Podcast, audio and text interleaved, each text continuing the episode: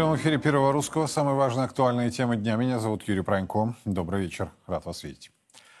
Главной темой этих суток остаются кадровые назначения, произведенные в Министерстве обороны России. Командующим российской группировкой войск в зоне проведения специальной военной операции на Украине назначен генерал армии Валерий Герасимов. Его заместителями главком ВКС Сергей Суровикин, главком сухопутных войск Олег Солюков и э, заместитель начальника генштаба Алексей Ким. Эксперты оценивают, что этим кадровым решением серьезно повышен статус военной специальной операции. Второй ключевой темой, которая сейчас обсуждается активно, стал вопрос повышения призывного возраста в рамках срочной службы. Мужчин до 30 лет могут вызвать в военкоматы уже весной при э, весенний призыв этого 2023 года. Об этом сообщил парламентской газете глава Комитета Госдумы по обороне Андрей Картополов.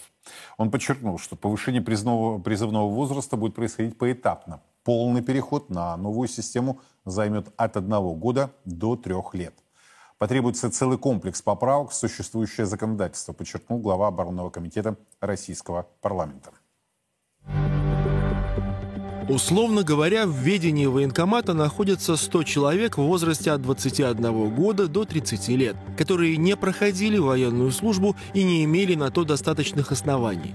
А военное задание – 200 человек – Соответственно, половину из них составят люди в возрасте 18 лет, как и было прежде, половину – люди от 21 года до 30 лет. И вот так, поэтапно, на новую систему мы и будем переходить в каждую компанию, постепенно увеличивая призывной возраст. Прокомментировал эту тему сегодня официальный представитель Кремля Дмитрий Песков аргументация, она должна быть представлена Министерством обороны, и в данном случае это исключительно прерогатива Министерства обороны. Концептуально, действительно, эта идея была поддержана главой государства, но детали, оформление этой идеи, это все-таки в качестве первоисточника нужно и следует воспринимать информацию от Министерства обороны. Обсуждаем тему. Ко мне присоединяются Франц Клинцевич и Виктор Баранец. Господа, добрый вечер. Добрый вечер. Давайте, а, Виктор пока у нас на прямой связи. Давайте начнем с кадровых э, назначений. А, согласны ли вы с вашими коллегами, которые говорят о том, что произошедшее усиливает специальную военную операцию и переводит ее на новый уровень? Ну, судя по тем восстановитым военачальникам, безусловно, статус самой операции значительно повышается – ну, вы сами себе представьте, во главе начальника генерального штаба, не забывайте, первый заместитель э, министра обороны. Два его заместителя являются главкомами видов вооруженных сил. Причем один из них главком самого крупного вида вооруженных сил сухопутных э, войск. Вот вся эта сановитость командного, команды, которая сейчас назначена руководить специальной военной операцией, она говорит о том, что и в Кремле, и в Министерстве обороны решили изменить систему управления специальной военной операцией. Ну а теперь о том, о чем э, уже многие говорят, а иногда и не говорят. Совершенно очевидно, что э, Суровикину который сумел немало сделать для того, чтобы улучшить управление разрозненными группировками. А почему я говорю разрозненными? Ну, давайте с вами считать. Армейское подразделение раз, два корпуса – Донецкие и Луганские 2, вагнеровцы 3, чеченцы 4, добровольцы 5, казачки 6. И в конце концов есть еще у нас специальный военный резерв. Они там тоже находятся на поле боя. И вот весь этот военный кооператив, я вам скажу, он, конечно, требовал очень жесткого управления. Но и это еще не все. Суровикин здесь навел порядок. Но дело в том, что Суровикин зачастую нужно было даже при решении какой-нибудь региональной, небольшой задачи, скажем, взятия населенного пункта, его нужно было обязательно согласовывать это с генеральным штабом, звонить в главный штаб вида войск и так далее. Получались лишние изменения, а иногда на это требовались не то что часы, а минуты. И в конце концов э, сама практика руководства специальной военной операции, она привела к тому, что надо лишние звенья убрать. Это раз. А во-вторых, во главе специальной операции назначить человека во главе, который бы имел бы гораздо более высокие полномочия, нежели э, генерал армии Суровикин. Вы же не забывайте, он как был, так и остался главкомом воздушно-космических сил. Понимаете, да? Это не начальник генерального штаба, власть которого, это же первый заместитель министра обороны, uh-huh. власть которого распространяется на все вооруженные силы. Ген, э, генералу армии Герасимову теперь не придется звонить в генштаб свой родной и выпрашивать, вы знаете... То есть можем говорить о вертикализации, да. жесткая вертикализация. Да, да, жесткая вертикализация. Да, тут еще один очень важный момент. Почему это сейчас именно прошло? Здесь важный момент, о котором, пожалуй, почему-то все неохотно говорят. Посмотрите, пожалуйста, давайте о неприятном. Мы потеряли стратегическую инициативу, запоминаем, оставив Балаклею, Изюм, Купенск, в конце концов Херсон. Это факт. Как бы нам неприятно это было угу. говорить, но это факт. Суровикин, возглавив группировку, он вытащил, вырвал из рук противника, даже несмотря на то, что с правого берега Дона убрал группировку, он все-таки сумел организация боевых действий сначала заглушить вражескую стратегическую инициативу, а потом вырвать его из рук. Ну вот, пожалуйста, вам последний восклицательный знак. Вот вам яркое доказательство того, что стратегическая инициатива переходит в руки российской армии. Солидар. Конечно, солидар. Я не буду пока говорить, пока не получу официальных данных, пока флаг Российской Федерации не появится над солидаром, я пока не буду говорить, что он полностью уже очищен. Давайте немножко потерпим. Это будет, нам будет радостнее, правда. Но Суровикин добился вот этого. А теперь же стоит другая, более грандиозная задача. Перед нами нужно открыть простор для наступления на главный опорный пункт врага. Гигантский, вот этот агломерат Славянск-Краматорск. Что для того нужно, чтобы нам вырваться на эти полевые просторы, где, в общем-то, э, ровная местность? Нам нужно сломать вторую дверь или второй ключ в стратегической обороне противника. Это, конечно, э, взять по-украински это Бахмут, вы знаете, называется, по- по-русски называется Артемовск. Вот именно в этот момент, когда наступает момент X, когда нужно рвануть, проломить, прорвать последние редуты обороны противника и выйти на стратегический простор, вот здесь уже, уже суровикинской власти не хватает. Здесь нужны другие люди с другой властью. Ну, а Суровикин побудет замом. Он, он как раз, э, поскольку он, вы знаете, авиацией, власть его распространяется, он рулит авиацией, он будет отвечать за, за эти вопросы. Ну, конечно, главком сухопутных войск, почему он там? Да потому что сухопутные войска больше всего представлены на поле боя. Вы понимаете, о чем я говорю? Да? И тут же, ну, ну а вообще-то я бы образно сказал, назначение генерал, генерала армии Герасимова, главкома сухопутных войск, говорит о том, что генеральный штаб перебирается в окопы. Вот так бы я сказал. Не тут, на Фрунзовской набережной, в теплых лаки... кабинетах с лакированными полами, там находится управление спецоперации. Теперь оно переезжает непосредственно на передок. На передок. Было такое в истории наших войн? Было. Не мне вам рассказывать что во время Великой Отечественной войны было такое, когда и начальник генерального штаба назначался командующим фронтом, брал чемоданчик, револьвер и уезжал в штаб какого-нибудь фронта лично руководить операцией, там, скажем, по прорыву. Виктор, а вот смотрите, да. Э, многие досужие, конечно, идут рассуждения все-таки, а, но все находятся в ожидании нечто такого. А, ну, вы понимаете, вот вы в ожидании находитесь, нет? Более чем. Более, более чем. чем. Но я должен аккуратненько сказать, как человек, служивший в этом пианино, да, э, я должен сказать, э, вот у нас сейчас, мы уже так немножко и страдались от отсутствия крупной победы. Ну, ну, душа чешется. Вот, вот давайте, приедет Герасимов, и завтра шашечкой махнет, и мы попрем прямо туда на славян. Дорогие друзья, Герасимову, во-первых, нужно схватить ситуацию. Во-вторых, получить всех мобилизованных и заполнить э, под те подразделения, которые нам не хватает личного состава. Надо получить технику боевую. Надо определить э, э, генеральный план наступления. Еще Герасимову предстоит очень серьезная задача.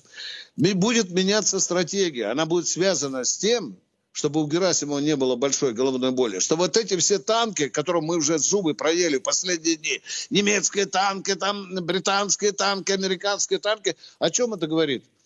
Одна из стратегических задач Герасимова – вот это все барахло рубить, как только оно пересечет украинскую границу. То есть сжечь сжечь, уничтожать и так далее, потому что это может очень, очень серьезно повлиять на дальнейший ход операции. Чем больше брони будет у украинской армии, тем сложнее для нас решать задачи. Потому нам надо ломать логистику. Мне кажется, что Герасимов лучше полковника Баранца это понимает. Это одна из задач, которая... А вторая задача, безусловно, вы спрашиваете меня, я предвижу, я предвижу наступление на Славянск и Краматорск, где будет генеральное сражение за полное освобождение Донецкой Народной Республики. И это будет труднейшая задача. Это вам не Солидар, и это вам не Артемовск, и это даже не Азовсталь. Там агломерация тоже очень серьезная. Нам придется там очень серьезно поработать.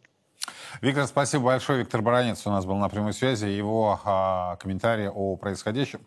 И прямо сейчас ко мне присоединяется Франц Клинцевич. Франц Адамович, добрый вечер. Добрый вечер. Я надеюсь, часть нашего разговора с а, Виктором Бранцом вы слышали. Вот а, вы разделяете а, такое мнение, что в ближайшее время произойдет резкая активизация происходящего, но в частности на Донецком направлении? Не очень. Можете пояснить? Почему? Угу. Если вы позволите, я поясню. Значит, э, Реализация начнется не раньше февраля, когда мы будем э, готовы, в том числе и с резервами. А ситуация, которая произошла сейчас, с точки зрения э, приказа министра и назначения начальника генерального штаба и его новых заместителей командующим в группировке СВО, это, на мой взгляд, абсолютно логичное действие, учетом осознания военно-политического руководства страны, что ситуация на театре военных действий украинском а, за последние несколько месяцев коренным образом изменилась. Первое. Против нас ведет войну, необъявленную, но откровенную войну НАТО, который поддерживает в общей сложности со странами НАТО 48 стран. Это те страны, которые в той или иной мере оказывают поддержку вооруженным силам э, Украины, наняты сегодня американцами и англичанами для войны с Российской Федерацией. Один момент. Второй момент.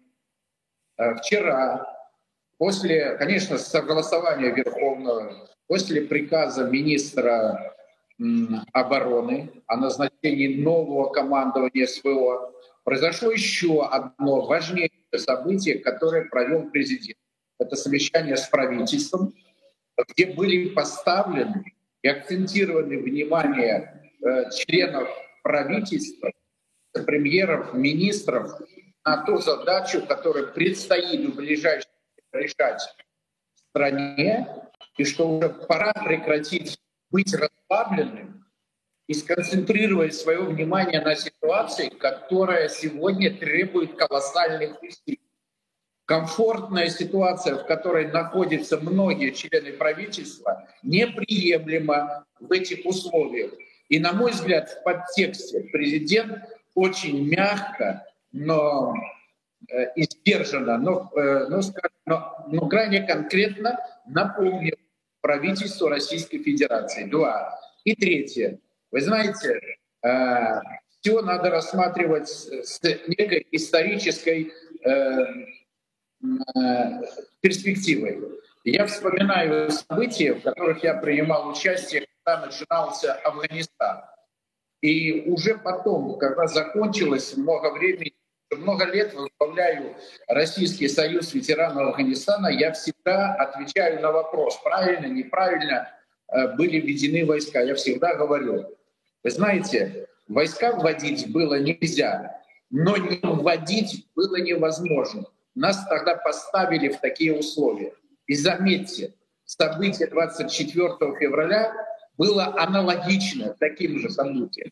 Потому что 8 марта мы уже сражались бы на Курской и Воронежской земле с учетом той подготовки, которая была сделана где было бы применено оружие массового поражения, не только грязная бомба, но и бактериологическое, биологическое оружие. И надо сегодня нашим людям, которые тоже находятся в расслабленном состоянии, абсолютно четко сказать. Третий момент.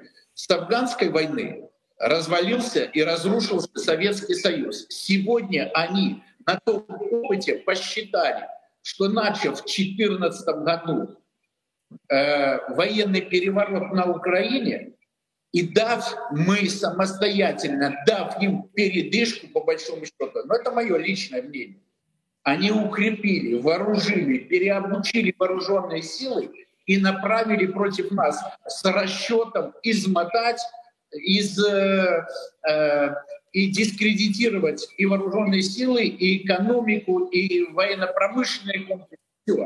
Россия, как оказалось, не поддалась в том числе и беспрецедентными санкциями. Поэтому сегодня назначение начальника генерального штаба, а вы должны понимать, все равно э, генеральный штаб ведет все, что связано с боевыми действиями.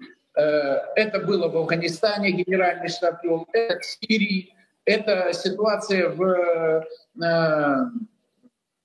в, на Кавказе у нас. Сегодня на территории юго-востока Украины, все равно генеральный штаб ведет вот эти все боевые действия, контролирует, организовывает и помогает штабу командующего группировки.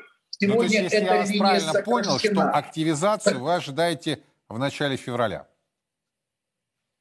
В начале февраля. Я, я понял. Ну, в серединах, начала февраля. Я понял. Алло. Франц Иванович, спасибо большое. Франц Климцевич был у нас на прямой связи. Вот, к сожалению, связь подводит, да, потому что сейчас давайте еще важный такой аспект обсудим. Во-первых, активизация, возможная после назначения а, начальника генерального штаба а, командующим а, российской группировкой э, войск на Украине. А второе, это, собственно, те вопросы, которые э, возникают по призывному возрасту. Э, то есть сегодня Картополов, глава парламентского комитета по обороне, э, об этом уже открыто заявил, что э, в весенний призыв 23 года мужчин до 30 лет, я цитирую его по парламентской газете, могут вызвать военкоматы. И очень много, очень много идет сейчас вбросов информационных по поводу возможной второй волны частичной мобилизации, чуть ли не в ежедневном режиме. Песков это опровергает, однако с разных сторон эту попытку, точнее, попытку информационного броса э, делают. Э, Сергей Липовой ко мне присоединяется. Сергей, здравствуйте. Добрый вечер. Но давайте все-таки начнем с кадровых изменений. Солидарны ли вы со своими коллегами, которые говорят о том, что не просто повышается статус военной специальной операции, но и, собственно, мы находимся в преддверии серьезной активизации вооруженных сил нашей страны по освобождению территории? Я абсолютно поддерживаю своих коллег, которые выразили, собственно, и мою точку, когда было сформировано усиленное командование группировки, участвующей в специальной военной операции. Это по опыту истории Великой Отечественной войны всегда э, в канун э, больших наступательных операций. Всегда на фронт выезжали первые лица руководства Генштаба, создавалась оперативная группа, собирались все ну, видные полководцы в единую группу, и э, все это говорит о том, что действительно наступает время решительных действий, которые ждет все наше общество. Поэтому с нашей стороны это поддерживается, с нашей стороны это приветствуется. И э, когда это начнется, ну, не будем загадывать завтра или послезавтра, но все признаки говорят о том, что это начнется в ближайшее время, как только позволят погодные условия. Потому что в данной ситуации погодные условия тоже влияют на ход ведения боевых действий, особенно наступательного характера. Противник неоднократно, даже с начала этого года вбрасывал информацию о том, что вот со дня на день начнется очередной этап мобилизации в России. Песков накануне официальный представитель Кремля в очередной раз э, заявил о том, что э, телеграм-каналы, вот эти информационные ресурсы вбрасывают эту информацию. И, собственно, очень высокая, как Песков сказал, не надо переоценивать их значение, этих сообщений. Вот на ваш взгляд, опять-таки, вот эти кадровые изменения, активизация, которую мы ожидаем, заявление той стороны, в первую очередь представителей стран НАТО, о поставках тяжелого вооружения. Э, я сейчас не буду спрашивать вас о технических характеристиках, возможностях э, э, тех, этих поставок, но все-таки вот вы боевой все-таки человек. На ваш взгляд, как бы вы ответили на вопрос, есть ли необходимость во втором этапе мобилизации, пусть и частичной? Ну, давайте сначала отделим мухи отдельно, котлеты отдельно. Мы говорим о вбросах, о всевозможной активизации, о вбросах мобилизации и все остальное прочее. И самое главное, кто это делает. Э, когда мы слышим заявление киевского режима о том, что не сегодня, а завтра Россия начнет наступать, это понятно. Это делается для того, чтобы выключить очередную подачку со стороны Америки, со стороны НАТО для того, чтобы получить очередные транши, там, боеприпасы, вооружения и так далее, которых на сегодняшний день мы видим катастрофически не хватает. Хотя э, по э, сейчас информации занятого города Солидар, э, в подвалах там забиты боеприпасы, вооружением, которые они бросили и убежали. Вот, это одно. Когда мы видим вбросы и слышим из наших соцсетей, не надо забывать, что против нас работает целая армия информационных, подготовленных диверсантов, которые специально э, вбрасывают подобного рода фейки для того, чтобы расшатать наше общество. И э, в данной ситуации я полагаю, что больше надо э, доверять нашим официальным средствам массовой информации, чем соцсетям. Соцсети — это информационная помойка, куда все сливает, все, кому не лень. Поэтому то, что э, идут вбросы, правильно Песков сказал, не надо этому доверять и сильно переоценивать и брать это все за правду. То, что э, сейчас э, у нас э, готовится еще и реформа по призывному возрасту. Да, вот, Сергей, вот вы у меня прям с, с языка сняли. Да. Тогда давайте объединим эту тему и э, призывное, э, повышение призывного возраста до 30 лет. Опять-таки взгляд генерала, взгляд человека, который профессионально понимает, о чем идет речь. Насколько это действительно необходимо. Есть у нас Сергей на связи или оборвалась связь? Ну, смотрите, я... Да, есть. Угу. Пожалуйста. Нет, я вас слышу. Да, я слышу. Э, я э, все познается в сравнении. Я первый раз погонный отдел в 17 лет и был, э, ну, будем говорить так, на голову выше подготовлен к серьезным испытаниям в службе в армии, и мне уже, как говорится, доверяли и вооружение, и боевую технику, в том числе авиационную. А на сегодняшний день молодежь, она изменилась. Это не, те, не та молодежь, которая прошла советскую школу, советскую начальную военную подготовку. И сегодняшняя молодежь в 18-летнем возрасте возрасте, когда их призывают, он даже не может ботинки свои зашнуровать и форму правильно одеть. И то, что сейчас возраст отодвинут, это еще раз говорит о взвешенном решении э, тех аналитиков, которые проанализировав все последние изменения за 15-20 лет, изменения законодательства, изменения в нашей жизни и изменения именно а, подготовленности нашей молодежи. А, изменение законодательства говорит о том, что у нас очень много введено различного рода законов, которые зачастую не стыкуются и идут в разрез с нашей жизнью, с жизнью нашего общества. Вот, когда в 18 лет, 18-летний возраст зачастую иногда забирают прямо со школьной скамьи, иногда даже не дают закончить школу. Вот. Это перекосы, которые, ну, наверное, с чего началась э, как бы дополнительная реформа призывного возраста. Э, начиная с 20, когда юноша призывает 18, это еще не сформировавшийся человек. Когда призывают с 21 года, это уже подготовленные, э, имеющие жизненный опыт, и э, юноши, уже имеющие, ну, будем говорить так, более взрослый опыт э, жизни, которому можно доверять службу. И то, что сейчас идет разговор еще об увеличении срока службы, это абсолютно оправданная мера, потому что за год, за год военнослужащий иногда в лучшем случае один-два раза берет автомат, там три раза стрельнет и все. Он не успел распаковать чемодан, как он его уже обратно начинает паковать все-таки старый опыт советской школы, э, опыт службы в советской армии говорит о том, что за два года можно подготовить солдата. Можно подготовить его ну, к ведению реальных боевых действий, как это подтвердил Афганистан и другие точки локальных конфликтов. Вот, за год ничего э, солдат не успевает освоить, и он уже демобилизуется. И сейчас те солдаты, которые по году отслужили, э, которые уже имеют там и 25, и уже 30-летний возраст, они приходят на эти учебные центры, их начинают учить заново, потому что навыки полностью отсутствуют. Вот. Ну и э, верхняя, э, как бы верхняя планка 30-летняя. Вот. Это тоже говорит о том, что за этот период юноша успевает закончить, э, получить среднее высшее образование, успевает сформироваться как гражданин, как личность, и армия получает гораздо качественный состав, который будет призывать устраиваться на срочную службу и которые можно уже сразу переводить на контракт по истечению определенного короткого срока. Поэтому вот от э, вот этих всех реформ наша армия, она только выиграет, получив качественный личный состав и гораздо качественный призыв э, по своей сути. Вы допускаете, что уже весной этого года, в весенний призыв, э, эти поправки могут э, вступить в силу? А я абсолютно допускаю, потому что времени на раскачку у нас нет.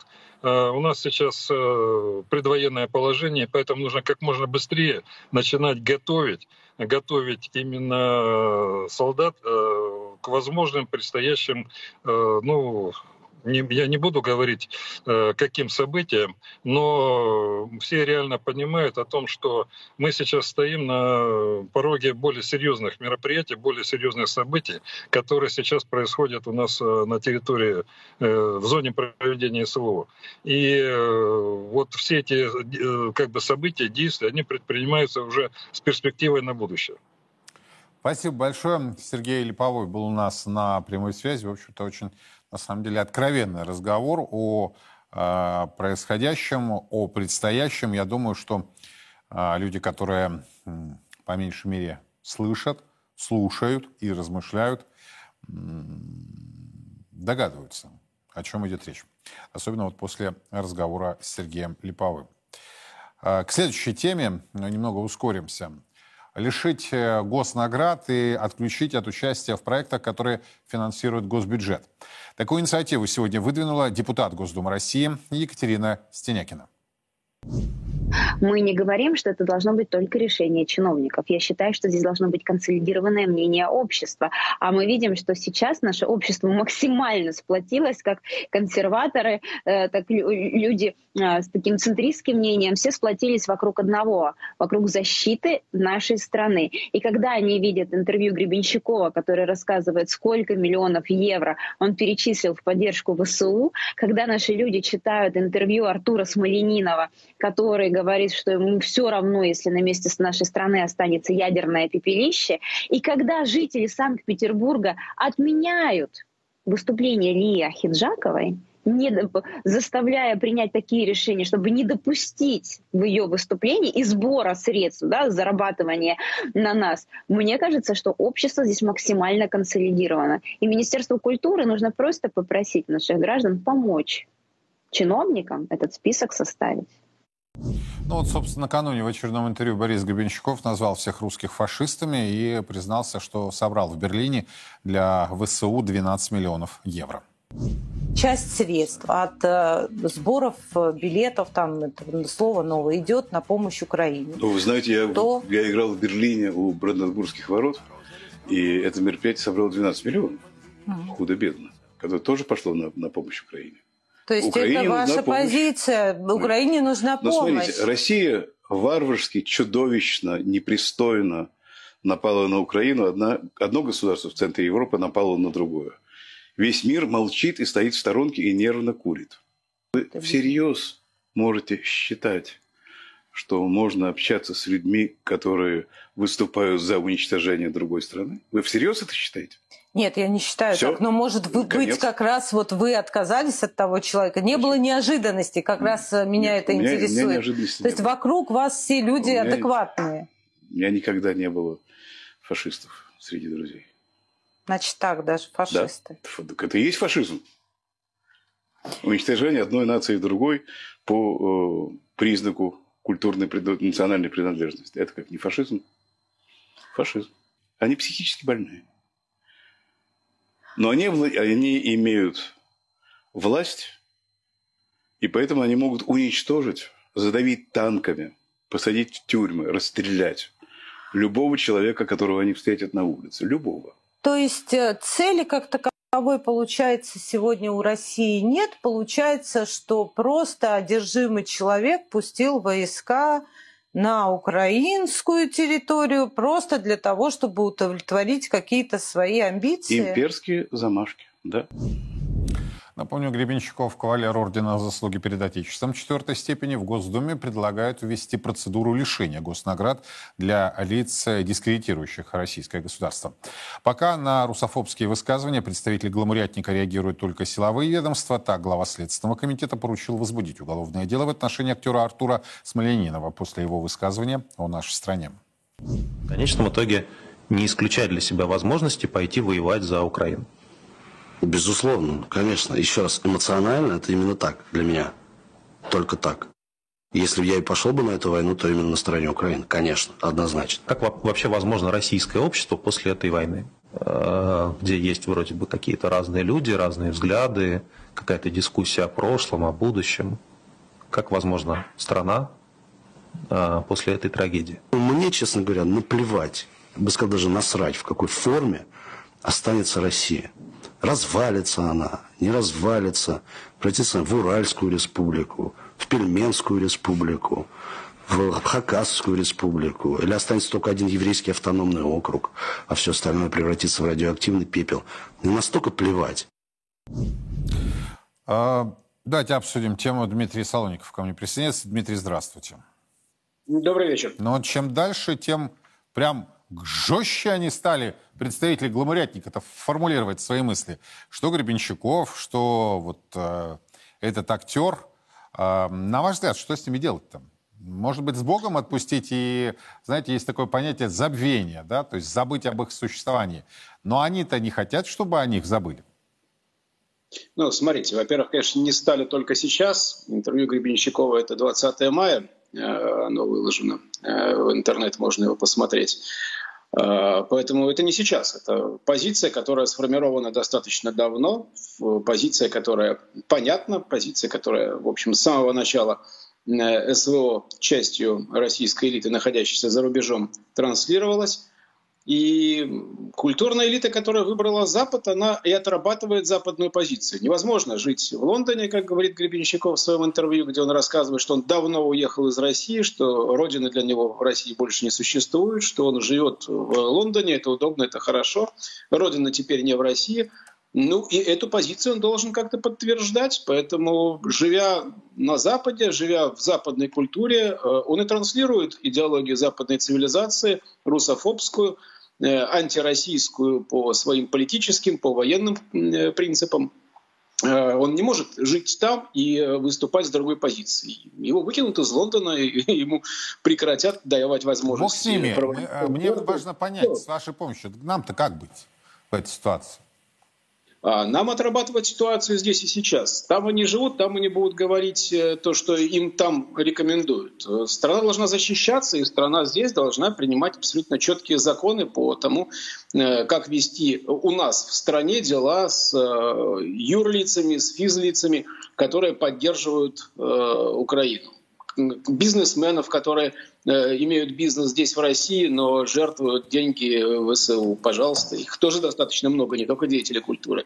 Вперед, весь этот бизнес должен быть национализирован. Э, источники доходов в нашей стране, которые идут на поддержку ВСУ, должны быть национализированы. Если мы находимся в ситуации военной операции... Мы Подождите, то есть вы, вы говорите о том, что есть бизнес, который э, перечисляет деньги, да?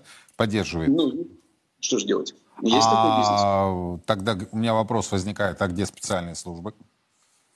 Вот, это вопрос. Ну, никто же не скрывает, что там ряд руководителей Альфа-банка поддерживали э, специальную военную операцию поддерживали Украину. Ряд других бизнесменов, тоже живущих за рубежом, но имеющих бизнес здесь, в России, поддерживают э, таким образом украинский режим. Что делать? Значит, э, вопрос к нашим структурам действительно. Следить за тем, где э, эти источники доходов у нас в стране находятся, как, эксплуатируя российскую экономику, деньги потом поступают на поддержку ВСУ. Это все должно быть прекращено.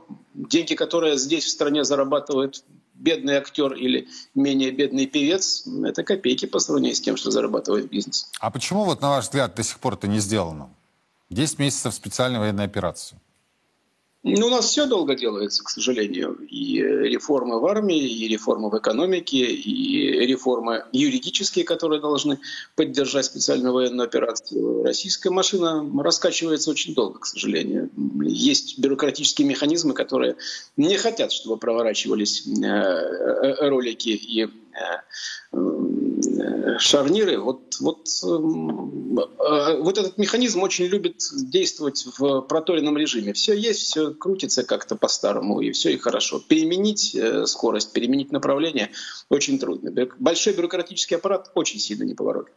Но он активизируется? На ваш взгляд? Ну, его пытают активизировать. Да? Вчерашнее выступление Владимира Владимировича Путина с рассказом э, вице-премьеру Мантерову, что там, да, не надо дурака валять. Вот, да, это один из таких животворящих э, толчков, которые могут э, помочь раскрутиться бюрократическому э, механизму. Если их будет больше, да, будет проворотов э, этого механизма быстрее осуществляться. Я понял вас, Дмитрий. Спасибо большое. Дмитрий Солоников. Его оценочное суждение о том, что часть э, российского бизнеса, э, представители гламурятника, не просто на словах идеологически, но и в том числе в денежном варианте, по мнению эксперта, помогают боевикам ВСУ. Ну, если Дмитрий Солоников прав, то, безусловно, это хорошее поле для деятельности специальных служб.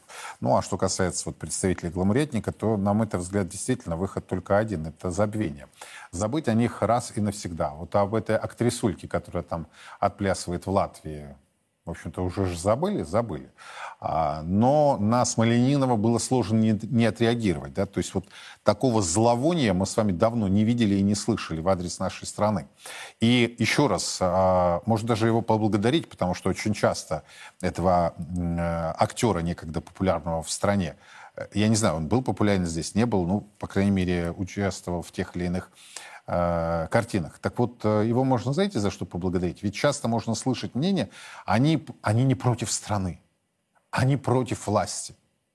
Но вот, по-моему, Смольянинов подставил всю эту когорту гламурятника по полной программе. Как и небезызвестная э, коллега Урганта, отплясывавшая сейчас в Куршавеле под русофобские композиции. Я даже ее имя и фамилию не, хочу называть. Кстати, Ургант очень желает провести в феврале месяце большой концерт здесь. Он же у нас не только ведущий ТВ, но и, как оказалось, музыкант.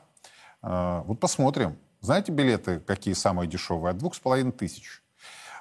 Нет сомнений, что в Москве найдется публика, которая попрется на это мероприятие. Но вот у меня вопрос. Ему действительно дадут возможность провести этот концерт?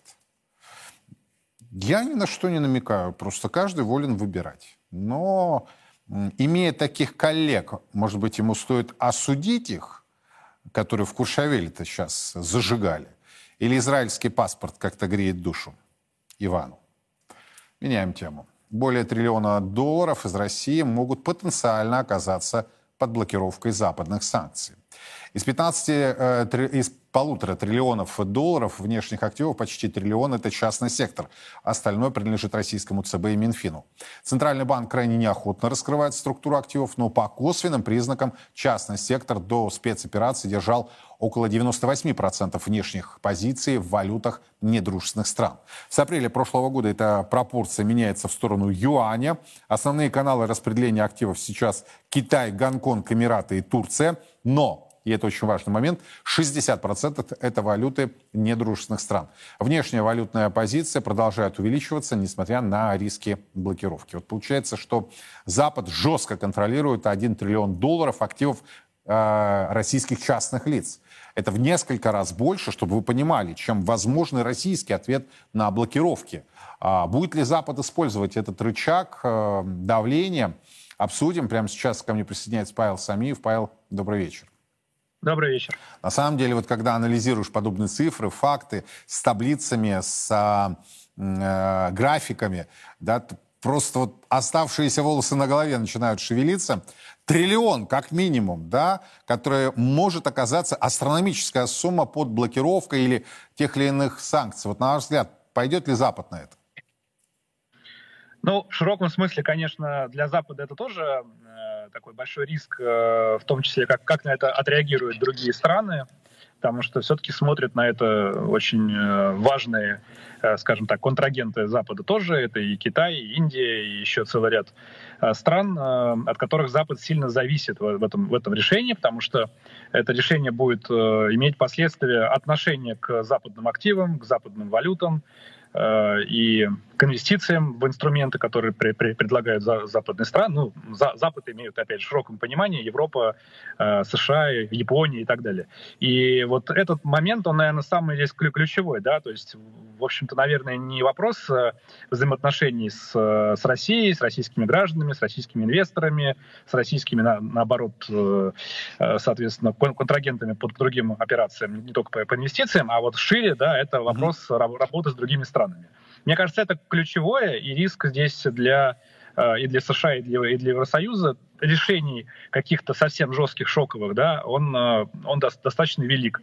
Он просто может поставить под угрозу дальнейшее привлечение средств от э, других стран, да, и, собственно говоря, мне кажется, это, это главный вопрос. То есть это получается такой э, принципиальный сдерживающий момент. Но если допустить, э, что они пойдут на это, во что это может вылиться? Ну, понятно, что если такой сценарий рассматривать, хотя я все-таки не верю в, в наиболее жесткий вариант, но тем не менее, если такой сценарий рассматривать, то ответ, по идее, это, соответственно, симметричная там, заморозка или какие-то действия по отношению к э, активам в России, да, которыми владеют западные э, инвесторы и государственные, и частные, но, э, опять же, это, наверное, удар немножко не, не придется не в ту область, как говорится, да, потому что э, это будет удар скорее не по недружественным э, контрагентам, а по, по тем как раз, наверное, инвесторам и компаниям, которые зачастую, в общем-то, имели совершенно дружеские и правильные мотивы Э, работы в, в России, и в том числе вкладывались и в производство, и в инфраструктуру, и не ушли сейчас. Uh-huh. Да, и, то есть вот это как раз такой очень тоже, опять же, нехороший не момент, что отвечать придется, э, наверное, при таком сценарии тем, кто и сейчас хотел бы работать э, с Россией и не, ну, не, не идти по пути конфронтации там, каких-то жестких мер. А нам придется отвечать, наверное, так что тоже, что тоже, конечно, нехорошо для всех сторон. Поэтому очень я надеюсь, что до такого сценария не, не дойдет, но то, что он со всех точек зрения плохой. Мы теряем очевидно, тогда действительно достаточно большие э, средства. Это, это удар э, по частному сектору и по государству, с одной стороны, а с другой стороны мы, получается, сами вынуждены будем отвечать большей частью по тем, по, по кому убить как раз в этой ситуации не хотелось бы. Но и Запад тоже несет, как я уже сказал, в значительной степени репутационные такие вот сильные э, риски, которые могут отразиться в долгосрочной причем перспективе на работе вообще с внешним миром, с другими странами, роль которых в мире это все растет, экономическая, да, и, и, как, и как инвесторов тоже, и поэтому для США и Европы это тоже большой риск. Соглашусь с вами. Спасибо вам большое. Павел Самиев был у нас на прямой связи. Мы говорили о возможных моделях, э, в том числе введения более жестких санкций э, в отношении э, не только российского бизнеса, но и домохозяйств, потому что в этой сумме вот этот триллион долларов, речь идет в том числе о той валюте, которая у вас есть под подушкой что называется. То есть вот здесь это не только акции, это не только облигации, это не только деривативы и иные э, финансовые инструменты, но и в буквальном смысле кэш. Э, на который и приходится львиная доля, конечно, не в номинированные в валютах недружественных стран.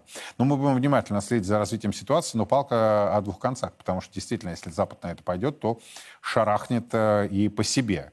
Имиджевые потери, которые очень быстро монетизируются, будут весьма существенны. Но мы следим за... Вы же чувствуете, да? То есть вот даже сегодня в эфире это чувствуется. Мы находимся в преддверии очень серьезных событий, в преддверии очень серьезных изменений. И важно понимать, важно анализировать, важно моделировать, в том числе самые разные негативные и крайне негативные сценарии, чтобы для того, чтобы диагноз, после диагноза э, назначить правильное лечение. Идем дальше. Выплаты от государства стали вторым по важности источником дохода у российских граждан. Социальные пособия в качестве своего денежного ресурса указали 33% от наших соотечественников. Это следует из данных Росстата. В эту категорию выплат ведомство включает пенсии, пособия по безработице, выплаты беременным, ежемесячные пособия на детей, льготы, субсидии и другие средства, которые предоставляет государство. Получателями государственных выплат являются почти 43 миллиона российских граждан, из которых почти 31 миллион отметили, что это их единственный источник дохода. От государственных выплат зависят в основном пожилые Пожилые люди, почти 70% этой категории составили российские граждане старше 60 лет. Прямо сейчас ко мне присоединяется Андрей Бунич. Андрей, здравствуйте. Вот на ваш взгляд, насколько действительно существенна, что ли, зависимость а, российских семей, российских граждан от государственных выплат? А, треть, получается, указывает, что это их единственный источник доходов. Ваш взгляд как, как экономиста? Во-первых, это не новость, это, в принципе, эти исследования ничего особенного такого не показывают, чтобы мы не знали и раньше. Да? То есть это, в принципе, э, положение сохраняется много лет. Э, ничем это не отличается, конечно, от других стран. То есть э, если посмотреть, сколько там получают социальные пособия, то я думаю, что не меньше. То есть, на мой взгляд, в этом в самих этих цифрах нет ничего такого сверхъестественного, если не, не брать другие цифры о том, что очень мало людей у нас получают предпринимательские доходы. Вот где, я считаю, собака зарыта. То есть то, что там много пособий получают и зарплату, и на зарплату живут, но это, в общем, э, исключить невозможно. Но вот э, почему Э, в наших доходах так мало предпринимательских доходов, вот это, конечно, недопустимо, что всего 2% по этому исследованию э, имели э, предпринимательский доход. Это, не, это невероятно мало. То есть это где-то качественно отличается от того, что должно быть. В сопоставимых с нами странах это порядковые величины, то есть это 20, это даже до 30%. Это вот где резервы для нашей экономики и потенциал ее роста. Да? То есть не, э, не дальше увеличивать зарплаты и пособия, а дать возможность очень многим людям проявить себя в предпринимательстве, в свое дело открыть, и тогда они снимут э, нагрузку на государство, потому что многие сейчас, те, кто могли бы заниматься индивидуальным предпринимательством, они э, зарплату предпочитают получать, работать в госсекторе. И фактически они забирают те деньги, которые потом государство э, не, не хватает, чтобы э, финансировать социальные программы. Кроме того, очень важно, что в современной экономике минимальное количество людей, которые должны заниматься э, бизнесом, вот своим собственным, независимо от государства, для, для страны, это 10%. А лучше, конечно, когда больше. Потому что это, это те люди, которые как экспериментальный фонд. Да? То есть это некая масса, на которой пробируются разные практики, разные, там, допустим, модели э, поведения. То есть это, в общем-то, э, такой, в общем-то, э, инновационный потенциал страны. Поэтому то, что у нас его мало, это, это сдерживает развитие. И ну, а это связано со структурой экономики, это связано с администрированием, на ваш взгляд? То есть какова причина? Ментальность? Ну, это десят... Да, это десятки лет недооценка роли малого и среднего бизнеса, такое пренебрежительное отношение к этому, да, то есть к тому, что люди сами могут заработать. Ну, вызывалось, конечно, тем, что были стабильные и большие Э, экспортные доходы, когда они э, настолько велики, что позволяют финансировать какие угодно социальные программы, все это не, не, на это не обращали внимания. Но сейчас-то время другое. сейчас-то уже пришла пора подумать о всех источниках доходов возможных, да, и менять подход. Не, не, не просто жить так, как вот э, как Бог надо послал, как говорится. Вот э, идут деньги, ну и хорошо, не надо ничего тогда менять. Поэтому сейчас, конечно, пора задуматься. Поэтому это, это то, что так сложилось, это э, несколько десятилетий это все продолжалось, именно потому что просто никого это особо не интересовало. Крупные компании, они интересовали всегда, да, крупные корпорации. Плюс, э, соответственно, э, социальные программы, они тоже правительство под контролем находились всегда.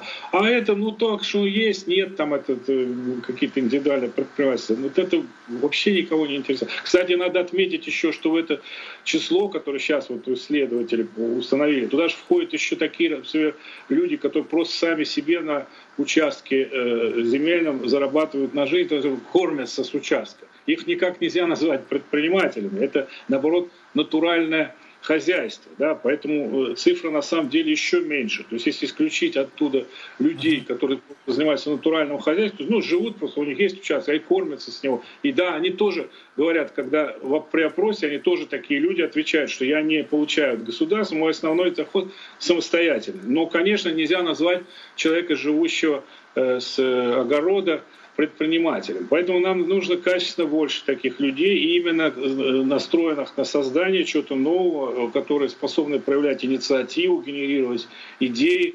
И я думаю, что на это должна нацелена быть политика правительства именно сейчас. Сложно не согласиться. Спасибо большое. Андрей Бунич у нас был на прямой связи. Вы знаете, вот э, даже понимая э, всю серьезность э, той ситуации, в которой мы находимся, на мой взгляд, э, недостаточно мы уделяем внимание экономике в широком понимании этого слова. То есть э, Бунич в чем прав? Если та модель, которая была, она завершилась, а мы все с вами прекрасно понимаем, что она завершилась. Углеводородные доходы уже больше не будут э, приносить э, те колоссальные средства, которые были до недавнего времени. А вот эти партнеры, бывшие так называемые, э, европейский рынок углеводородов, он ушел от нас. И в этой связи нужны... А, а, и плюс к этому надо добавить колоссальный дефицит, который уже возник а, в государственном бюджете в связи с э, увеличением, да, и доходы увеличились, но и очень существенно увеличились расходы. И надо открывать новые резервы. А новые резервы – это малый и средний бизнес. Это новые производства, это новые рабочие места, это новые заводы и так далее. Вот сейчас об этом практически никто не говорит. А от дискуссии, от момента обсуждения до принятия решения и уж до воплощения весьма существенный временной период проходит. Вот это, на мой взгляд, недопустимо. Кроме того, у нас есть еще одна крайне негативная тенденция. Это так называемая умная миграция, которую можно монетизировать. По мнению академика РАН Сергея Глазева, потери от интеллектуальной миграции в нашей стране составляют более полутора триллионов долларов – об этом подробно в 7 вечера по Москве говорим в программе «Сухой остаток». Но ну, на сегодня это все. По будням а, в 6 вечера вместе с вами и нашими экспертами мы анализируем ключевые темы и события. Меня зовут Юрий Пронько. Хорошего вам семейного вечера и до завтра. Мы начинаем на самом традиционном телеканале «Царьград» сериал, посвященный традиционным ценностям. Азбука традиционных ценностей. Цикл экспертных бесед трех русских мыслителей об основах русского бытия и русского будущего. Создаю мост между нашим настоящим и нашим будущим, и нашей древней русской традицией, неизменной. Нормальный человек – это человек, который любит детей, ест хлеб, дышит воздухом, молится Богу и осваивает небольшой кусочек земли, который дан ему во владение.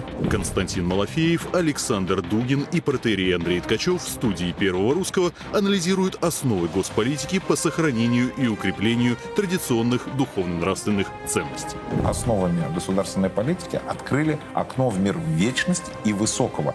Мы встряхнули наше пыльное, крючкотворное законодательство и приоткрыли в нем окно вверх, в вечность. Никакой политкорректности, ничего лишнего. Только русские смыслы исконно русских ценностей. С 17 января, дважды в неделю, в эфире Первого Русского.